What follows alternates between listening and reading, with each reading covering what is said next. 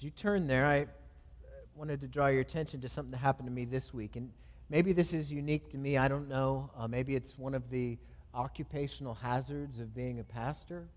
Uh, but from time to time, I'll get a text where people ask for advice, maybe specific advice. I don't know what it is, but sometimes there's a desire for people to ask for advice, like if, to what to get to ask for one thing in one sentence, just to have a piece of advice like that. And so they'll put it in maybe memory books or you know whatever. I'm not sure, but this my friend texted me this week and said, "Listen, what's one thing you would tell a newlywed couple?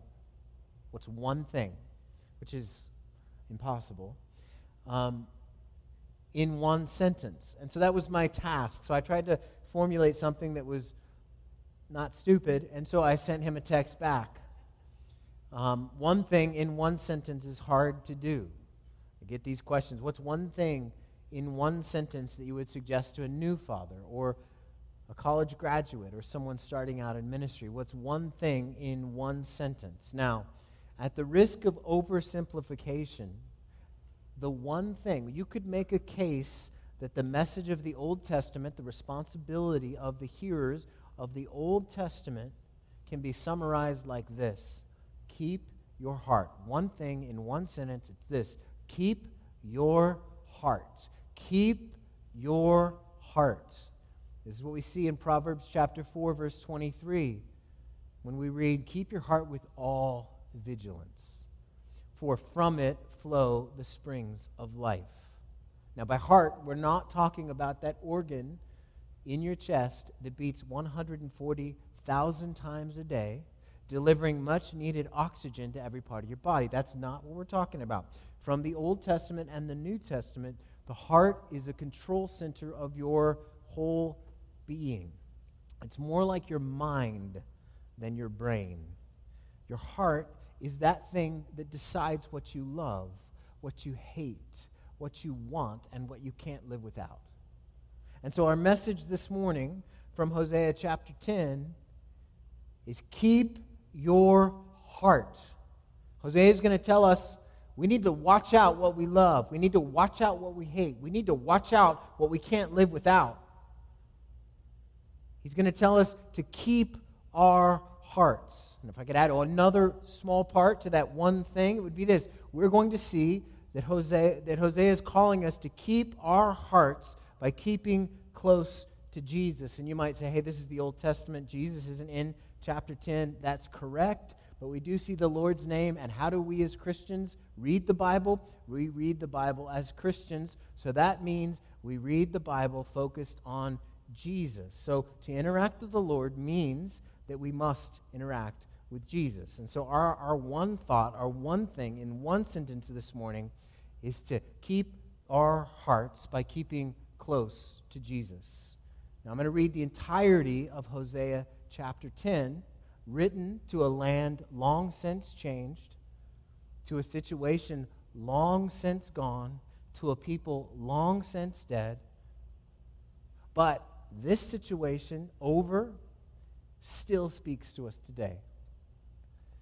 Paul tells us we need to read stories like this. We need to know stories like this so that we might not desire evil as they did. Hosea chapter 10, verse 1 says, Here's the beginning of God's word Israel is a luxuriant vine that yields its fruit.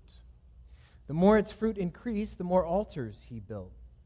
As his country improved, he improved his pillars. Their heart is false. Now they must bear their guilt the Lord will break down their altars and destroy their pillars. For now they will say, We have no king, for we do not fear the Lord. And a king, what can he do for us? They utter mere words and empty oaths, and they make covenants. So judgment springs up like poisonous weeds in the furrows of the field. The inhabitants of Samaria tremble for the calf at Beth Aven. Its people mourn for it, and so do the idolatrous priests those who, who rejoice over it, over its glory, for it has departed from them. The thing itself shall be carried to Assyria as tribute to the great king. If Ephraim shall be put to shame, and Israel shall be ashamed of his idol. Samaria's king shall perish like a twig on the face of the waters. The high places of Aven, the sin of Israel, shall be destroyed. Thorn and thistle shall grow up on the altars, and they shall say to the mountains, Cover us, and to the hills, Fall on us. From the days of Gibeah you have sinned, O Israel. There they have continued. Shall not the, the war against the unjust overtake them in Gibeah? When I please, I will discipline them and nations shall be gathered against them when they are bound up for their double iniquity. Ephraim was like a trained calf that loved to thresh, and I spared her fair neck, but I will put Ephraim to the yoke. Judah must plow, Jacob must harrow for himself. Sow for yourselves righteousness, reap steadfast love. Break up your fallow ground, for it is time to seek the Lord, that he may come and rain righteousness upon you. You have plowed iniquity, you have reaped injustice, you have eaten the fruit of lies, because you have trusted in your own way and in the multitude of your warriors. Therefore, the tumult of war shall arise among your people, and all your fortresses shall be destroyed, as Shalman destroyed Beth Arbel on the day of battle. Mothers were dashed in pieces with their children. Thus it shall be done to you, O Bethel, because of your great evil. At dawn, the king of Israel shall be utterly cut off. Let's pray. Lord, there is a lot in that passage, um, and a lot seems odd, strange, remote, and unintelligible, frankly, to us here in 21st century America. And so, Lord, what we ask is that you would work in and through your word because we believe what you say about your word, that every part of it's profitable for reproof and instruction so that we might be presented as men and women complete, Lord. And so I pray that you would help this sermon to do its part to impart the truth of what's communicated here. Lord, I pray that you would help us all to be able to sit beneath your word and hear your voice. I pray that you would overcome my many limitations, my many weaknesses. And I pray, Lord, that you would serve these people I love so much. I ask that you would be with us this morning. Holy Spirit, we know you're here, but we pray you would be here in power today through your word as it's preached. And in your name we pray this morning. Amen. Three ways our passage directs us to keep our hearts by keeping close to Jesus. We're going to see the three ways that our passage directs us to keep our hearts, watch over our hearts, watch over what we love, watch over what we hate, watch over what we can't live without by keeping close to Jesus. The first way is to keep your heart. The first way to keep your heart is to beware of blessing. Beware of blessing. This is not something you probably expected to hear. This is not something you hear on K Love or Air One. This is something, though, we read about here in the Bible. Why are we saying that we should beware of blessings? Because sometimes blessings from God can lead to betrayal of God. And that's what happened in the nation of Israel. God's trying to call them back through the prophet Hosea. Israel had all the advantages of a nation protected by God, uh, curated by God, loved by God, given blessing upon blessing upon blessing upon them. And what did they do with those blessings? Look at verse 1. The more his, as speaking of Israel, fruit increased, the more altars he built. As his country improved, he improved his pillars. Their heart is false. You see that? They receive blessing from the Lord, and instead of thanking God for what He has given them, instead of thanking them, they turn around and use those blessings to build altars to worship false gods. They turn around and use those blessings to build pillars, which are essentially Asherah poles. The more Israel was blessed by God, the more they ran from God. The Lord blessed them with food and provision and family and money and peace. and they turned and built altars and pillars to worship their false gods. Now, the altars were the places that they would offer sacrifices to the Baal fertility gods. Pillars were like totem poles. And so they took God's blessing and ran from him. God blesses his people, and his people betray him. So we need to beware of blessing too. We're not made of anything different than Israel is. In fact, they have their, they're oriented so backwards that they don't even know who to fear. Look at verse 5. Well, actually, let's look at verse 3. What do we see in verse 3 here? We read, For we do not fear the Lord. The Lord who made heaven and earth, the Lord who, who holds all things in his hand, the Lord who is all powerful and almighty. They say we don't fear him. Who do they fear? Look at verse 5. The inhabitants of Samaria, that's Israel, Samaria, Ephraim, um, Samaria, Ephraim, and, and Israel are all the same. The inhabitants of Samaria tremble at, for the calf of Beth Aven. The calf of Beth Aven. Do they tremble for God? No. They have no fear of God. They tremble for a baby cow idol. Now, that sounds ridiculous.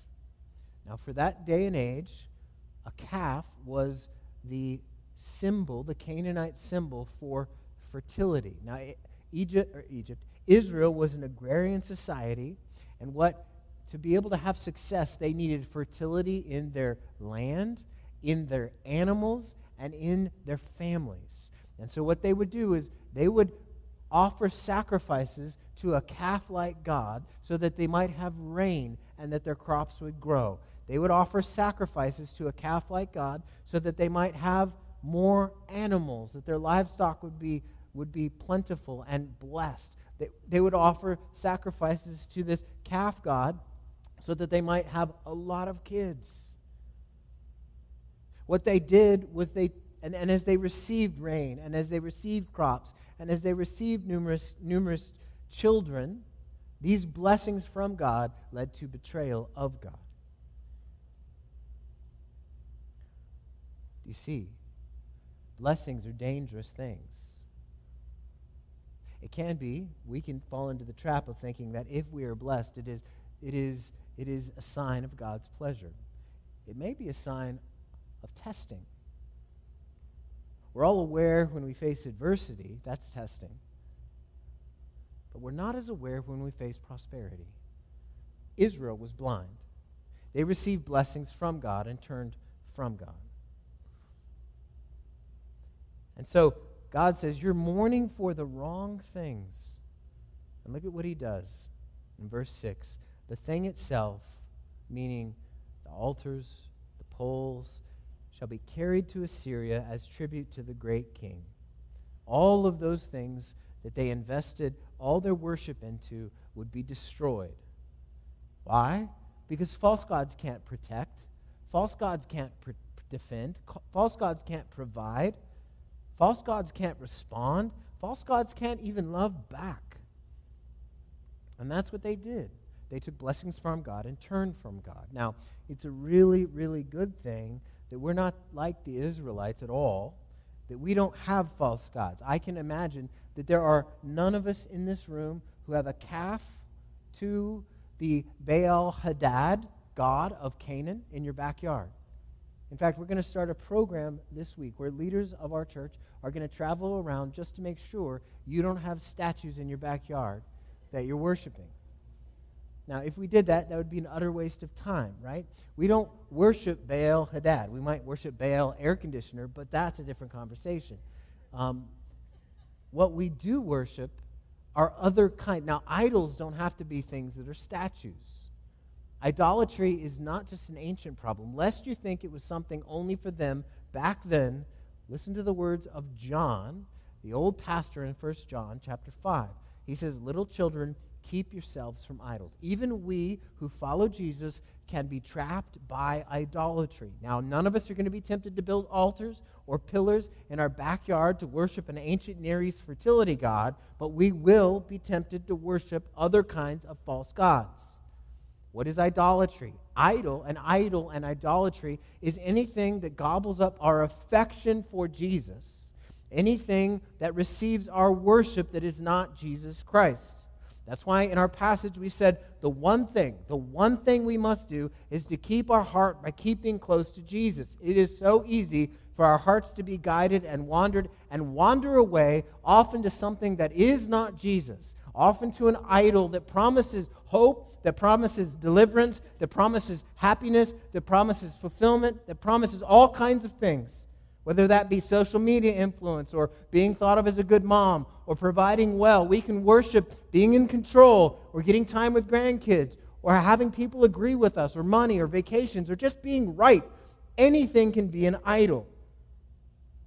And so, what we must do is be aware.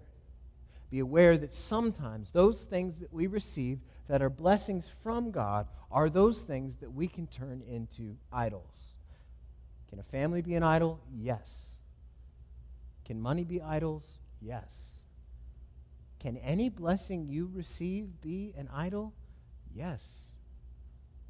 You see, it's possible to live for blessings from God instead of living for God. It's possible to live for blessings instead of living for Jesus. This is why we need to keep our hearts by keeping close to Jesus. See, instead of, we must be people who live for Jesus and enjoy his blessings. We're not called to asceticism. He blesses us, and we don't have to act like we don't enjoy those blessings, but we do not live for those blessings.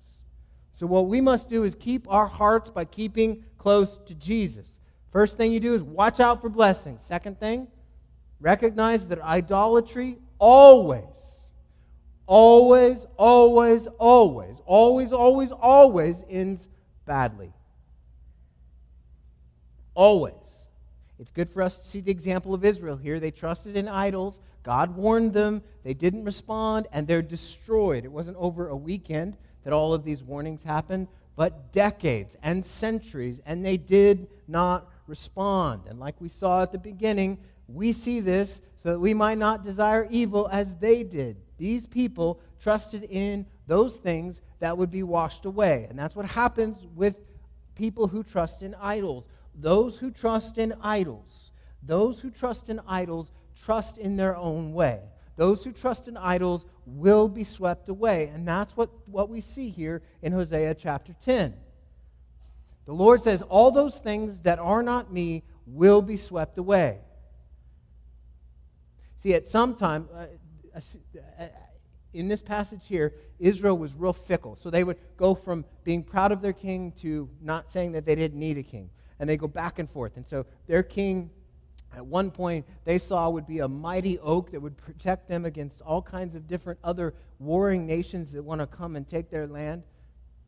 And they put their trust in the king and in the covenants he could make with the other countries around. And the Lord says, Well, this is what's going to happen to your king. Look at verse 7. Samaria's king shall perish like a twig on the face of the waters.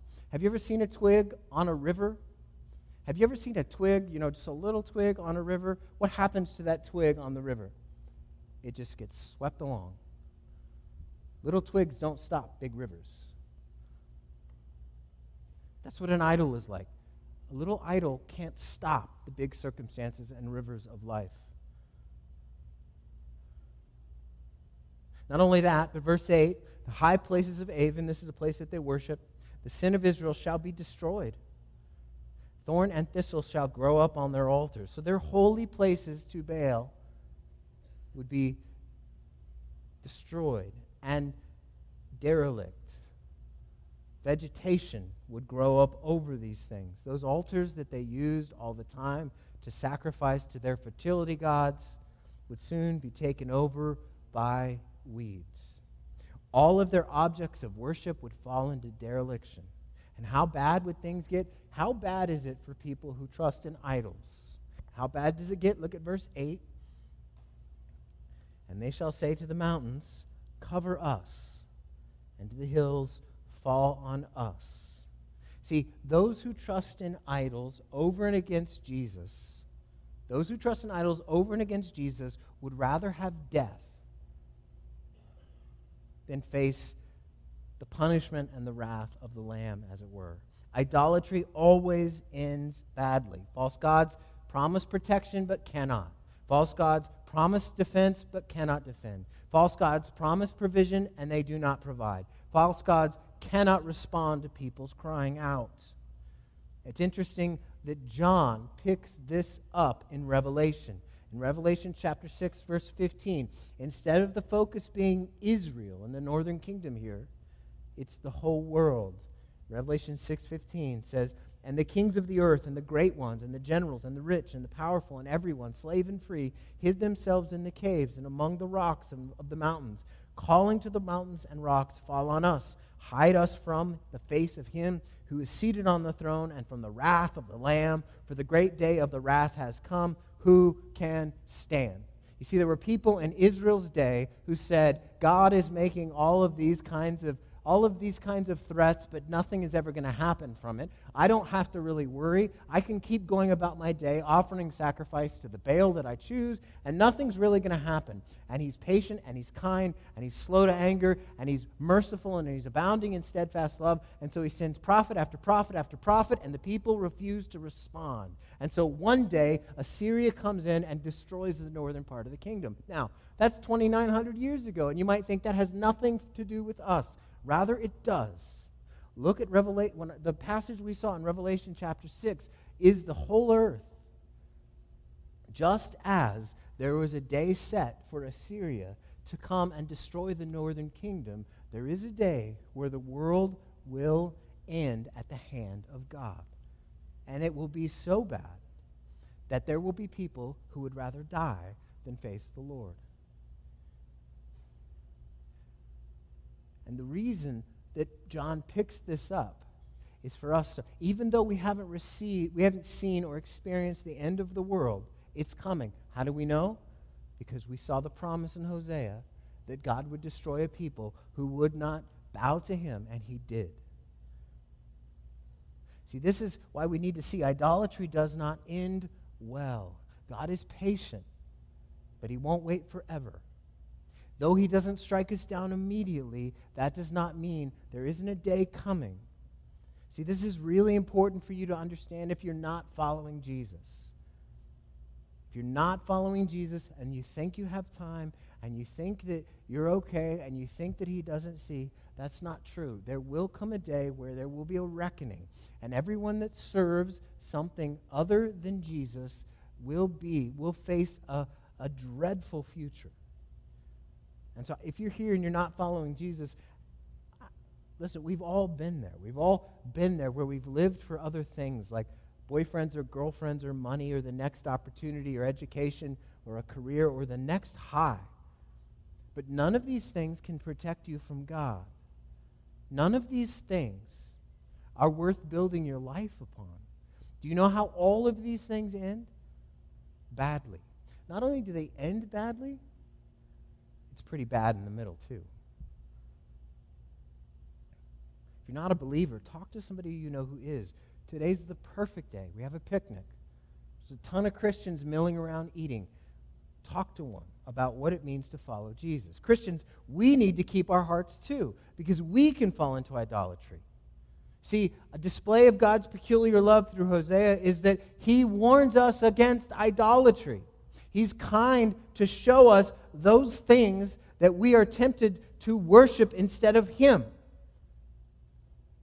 See, all of us are apt to take His blessings and worship those and just merely enjoy Jesus instead of thanking Him for His blessings and living for Him. The Lord will discipline those that are His. He says that in verse 10 When I please, I will discipline them. Some of us are being disciplined now by the Lord. You know how his discipline starts? Oftentimes it starts with a pang of conviction in our hearts, our conscience. Our conscience is, is, a, is just, it's going off. And you know, we can turn away from that. We can reject that. We can say, I'm not going to listen. And sometimes the Lord, in a next step of discipline, delivers a painful circumstance. We can decide even not to listen to that.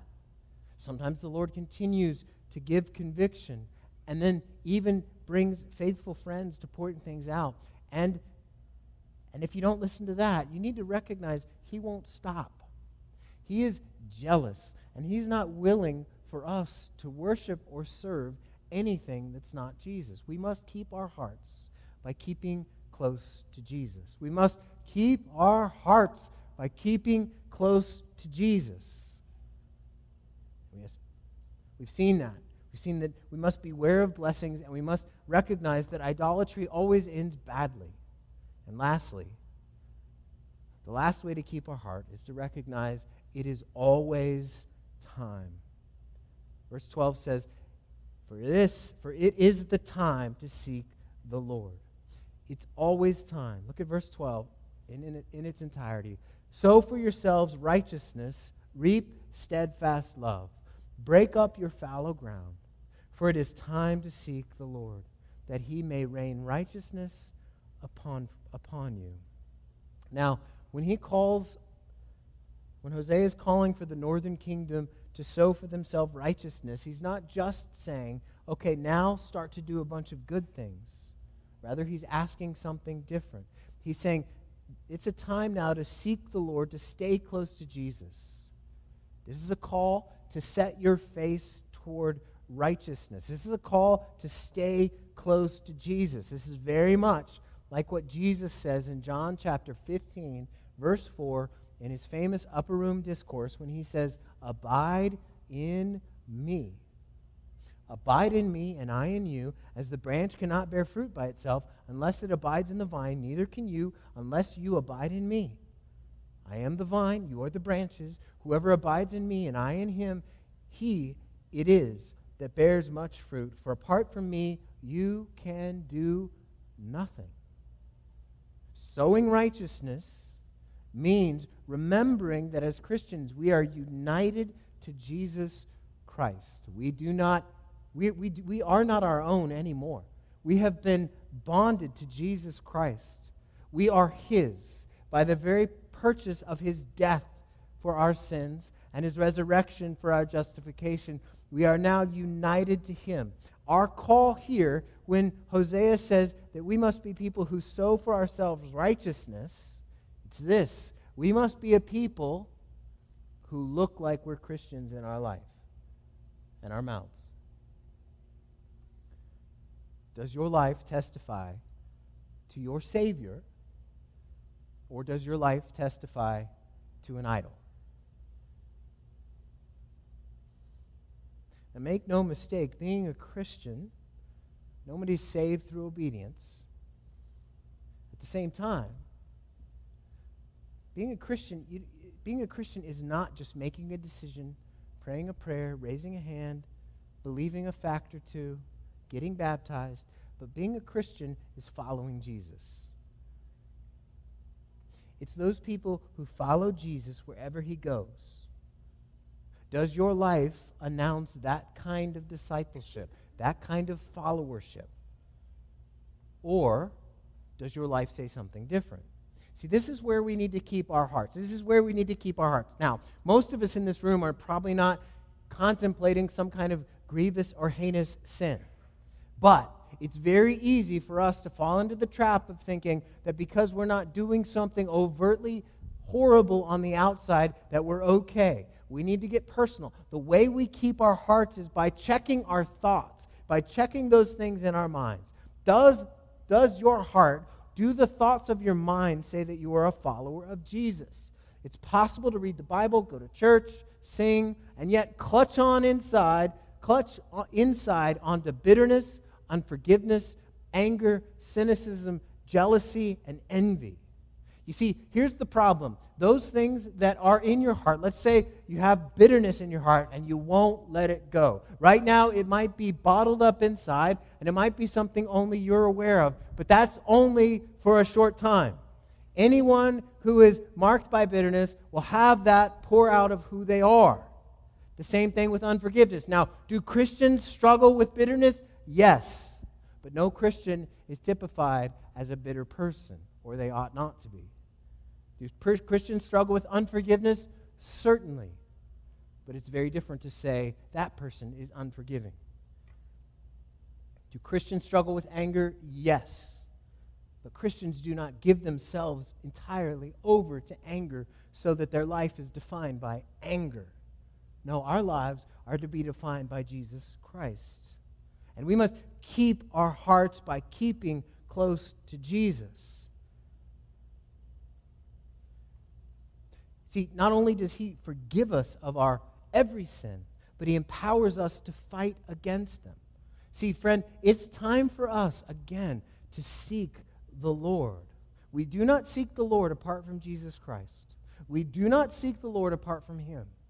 We cannot seek the Lord apart from Him. Seek the Lord, and also, He says, reap steadfast love in verse 12. Now, does this mean that if we obey, we will earn His love? No. But it does mean when we follow Jesus, we will feel His love and be more aware of His love. Now, we all wander, we all fall, we get distracted, but it's not too late. See, if we wander, fall, get distracted, go away, there are times where we can say, I just don't feel his love. And it's no wonder you don't feel his love if you're not staying close to him. If you're not staying close, you're not going to feel his love. You're not going to be aware of his promises for you. He, you're not going to be aware of who he is on a day to day basis. And we need him more than anything else. Because without him, what can we do? We can do nothing. Nothing. We've got nothing. For some of us, we need to break up what Hosea calls fallow ground. That's ground that has been trodden over and packed down. Some of our hearts are like that. Have you ever been hiking, of course, all of us have, and you see a path that's beaten through the woods, and so many people have come by and have walked on it so that you have this path that cuts through the woods, and in this path, there is nothing that grows. You just have a beaten path all the way through the woods. There's vegetation to the right, vegetation to the left, but a path through the woods. That's fallow ground. Nothing can grow there. And some of us have hearts that are like that. And you know how our hearts get hard? Our hearts get hard when we allow idols to invade, when we decide that we're going to serve something else besides Jesus. When we decide we're going to live for someone else or something else besides Jesus. See, this is why we must keep our hearts by keeping close to Jesus. We've seen that we need to beware of blessings because we can turn those into idols. We've seen that idolatry always ends badly. And we've also seen that it's time to seek the Lord because you know what? It's never too late. It's never too late. If you can hear my voice, if you're aware right now, it's not too late to turn. Think about that thing that you're tempted to live for. Think about that thing that you're tempted to build your life on. What is that? Put it in your mind's eye. Maybe it's being a good mom. If you become a good mom, will you be fulfilled? Ultimately, no. Maybe it's being in control. If everybody saw that you were in control and they should just do what you say, would that make you fulfilled and happy? No. You see, Jesus is totally different. Jesus is the one person that we can build our life upon without reserve. There is no idol that died for us like Jesus did. There is no idol that rose from the dead like Jesus did. There is no idol even now interceding for us like Jesus is. There is no idol cheering us on even as we sit here like Jesus is. And there is no idol that promises, I will never leave you or forsake you, and will do just that. Idols promise they won't leave us, but they always do. You see, we need to keep our hearts by keeping close to Jesus. Otherwise, idols will invade. So, what might be something the Lord is putting his finger on in your heart? What might be something the Holy Spirit is pointing out? What idol might you hold that you need to put away? A good way, maybe you're thinking, I don't even know how to think about identifying an idol. This, this whole thought of idolatry is brand new. Well, here's a way to identify. A good way to identify potential idols is this ask this question What makes me most angry? What makes me most angry? Because when we get angry, really what's happening is we're responding to something that we're not getting, or we get something we don't want.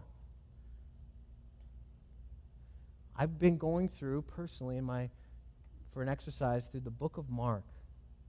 And I walk with Jesus throughout the book of Mark, and I've noticed that Jesus doesn't get angry when he's misunderstood. He doesn't get angry when he's treated unfairly. He doesn't get angry when his words are twisted. He doesn't get angry when his disciples abandon him. He doesn't get angry when his rights are stripped. He doesn't get angry when people don't listen. He doesn't even get angry when he's hung on that cross. But Mark uses a word, there is one spot where Jesus gets what Mark says indignant. He gets indignant. You know when he gets indignant? It's in Mark chapter 10. When children were coming, parents were bringing their children to Jesus so that he might bless them. And the disciples rebuked them. Jesus got indignant. He says, What are you guys doing? To such belongs the kingdom of God. He wasn't angry about anything regarding himself. See, that's where I fall short. See, when I'm angry, I get angry often because I'm misunderstood or I'm treated unfairly or my words are tris- twisted or, or my rights get taken away or someone looks down on me for a reason that I don't think they should or, or I'm not right or I'm not listened or I'm, or I'm shunted to the side. But that's not the way it is with Jesus. That's not the way it is with him. He was angry when the children were not treated the way they ought to be. When others were overlooked and trodden upon. See, what makes you angry? Look in your life and ask yourself, what makes you angry? Whatever that is, chances are you can draw a direct line back to what you love more than Jesus, or what you might be potenti- potentially loving more than Him. This is why we must st- keep close to Jesus. We must keep close to Jesus. We must. This is, this is, this is Jesus. Jesus is the only one that can give us what he promises. Jesus is the only one that we can't live without. Jesus is the only one who always welcomes us to him. Jesus is the only one who gives us everything that he promises. Idols promise happiness but deliver despair. Idols promise help but deliver trouble. Idols promise hope but give angst. Idols promise meaning and provide emptiness. Jesus is different. Jesus is better than any blessing. Jesus promise happy, promises happiness and delivers it for all eternity. Jesus promises help and never leaves us. Jesus promises hope and it will never fade. Jesus promises meaning and we will always have it. Jesus promises fulfillment and we will never, ever ultimately be lacking when we follow him. He is better than any blessing. All following him is always right, and he always welcomes us to him. Today is the day to seek the Lord. So if you're a Christian and you're aware of something in your life that's taken, an idol that's taken some territory in your heart, ask for help from the Lord. If you're not a Christian, talk to somebody who you know is. But may we be a people who keep our hearts by keeping close to Jesus. Let's pray.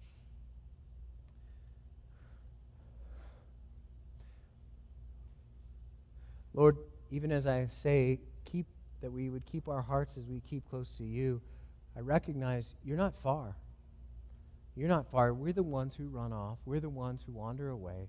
We're the ones who take our freedom and flaunt it and and, and, and get distracted and, and wander off, Lord, those, that's who we are.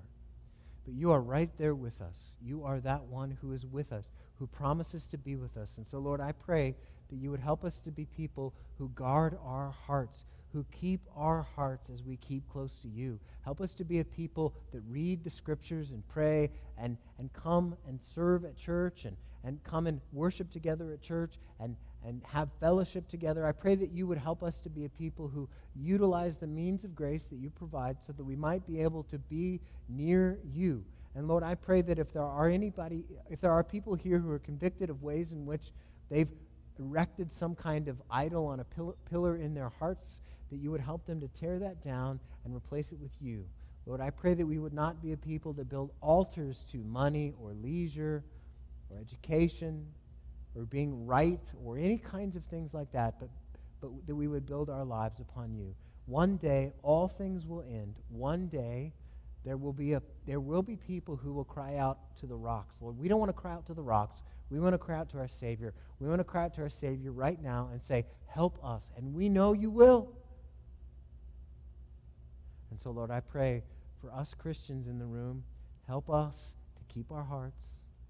I pray for if there are any people here who are not believers, Lord, I pray that you would help them to want to build their life upon you, Jesus. In your name we pray. Amen.